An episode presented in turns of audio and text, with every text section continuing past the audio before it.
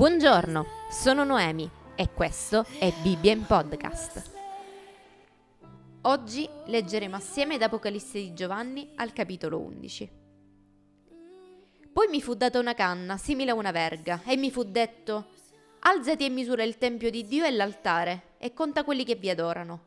Ma il cortile esterno del tempio lascialo da parte, non lo misurare, perché è stato dato alle nazioni, le quali calpesteranno la città santa per 42 mesi. Io concederò ai miei due testimoni di profetizzare, ed essi profetizzeranno vestiti di sacco per 1260 giorni. Questi sono i due olivi e i due candelabri che stanno davanti al Signore della terra. Se qualcuno vorrà a far loro del male, un fuoco uscirà dalla loro bocca e divorerà i loro nemici. Se qualcuno vorrà a far loro del male, bisogna che sia ucciso in questa maniera.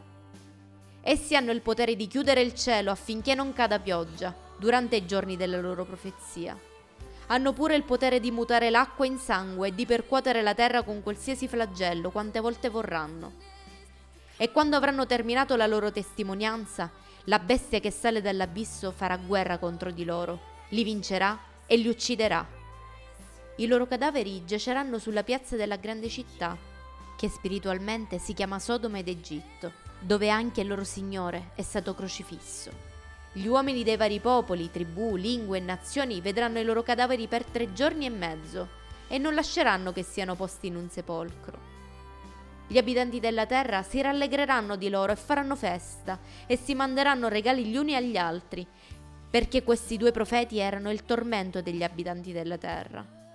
Ma dopo tre giorni e mezzo uno spirito di vita procedente da Dio entrò in loro Essi si alzarono in piedi e grande spavento cadde su quelli che li videro. Ed essi udirono una voce potente che dal cielo diceva loro: Salite quassù. Essi salirono al cielo in una nube e i loro nemici li videro. In quell'ora ci fu un gran terremoto e la decima parte della città crollò e settemila persone furono uccise nel terremoto. E i superstiti furono spaventati e diedero gloria al Dio del cielo il secondo guai è passato, ma ecco, il terzo guai verrà presto. Poi il settimo angelo suonò la tromba e nel cielo si alzarono voci potenti che dicevano Il regno del mondo è passato al nostro Signore e al suo Cristo, ed egli regnerà nei secoli dei secoli. E i ventiquattro anziani che siedono sui loro troni davanti a Dio si gettarono con la faccia a terra e adorarono Dio dicendo ti ringraziamo, Signore, Dio Onnipotente, che sei e che eri, perché hai preso in mano il tuo grande potere e hai stabilito il tuo regno. Le nazioni si erano adirate, ma la tua ira è giunta, ed è arrivato il momento di giudicare i morti, di dare il loro premio ai tuoi servi, ai profeti, ai santi, a quelli che temono il tuo nome, piccoli e grandi, e di distruggere quelli che distruggono la terra. Allora il tempio di Dio che in cielo si aprì e nel suo tempio apparve l'arca del suo patto.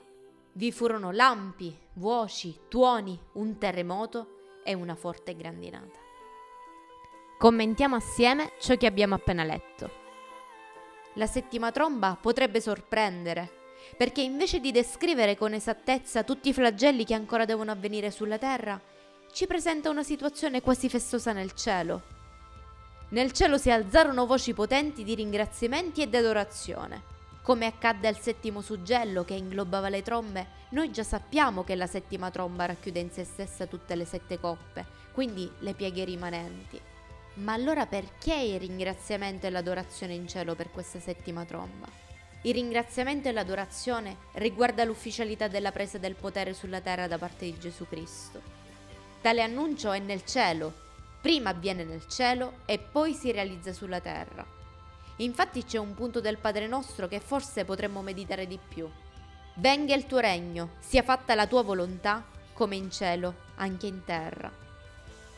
Vi sono spesso nella scrittura riferimenti e paralleli tra cielo e terra, e sembra che, soprattutto nell'Apocalisse, i fatti avvengano prima nel cielo e poi sulla terra, dove per cielo intendiamo la dimora di Dio, il centro non solo fisico dell'universo, ma anche il centro delle decisioni, perché lì è l'Eterno. Io sono Noemi e questo è stato Bibbia in Podcast. Alla prossima!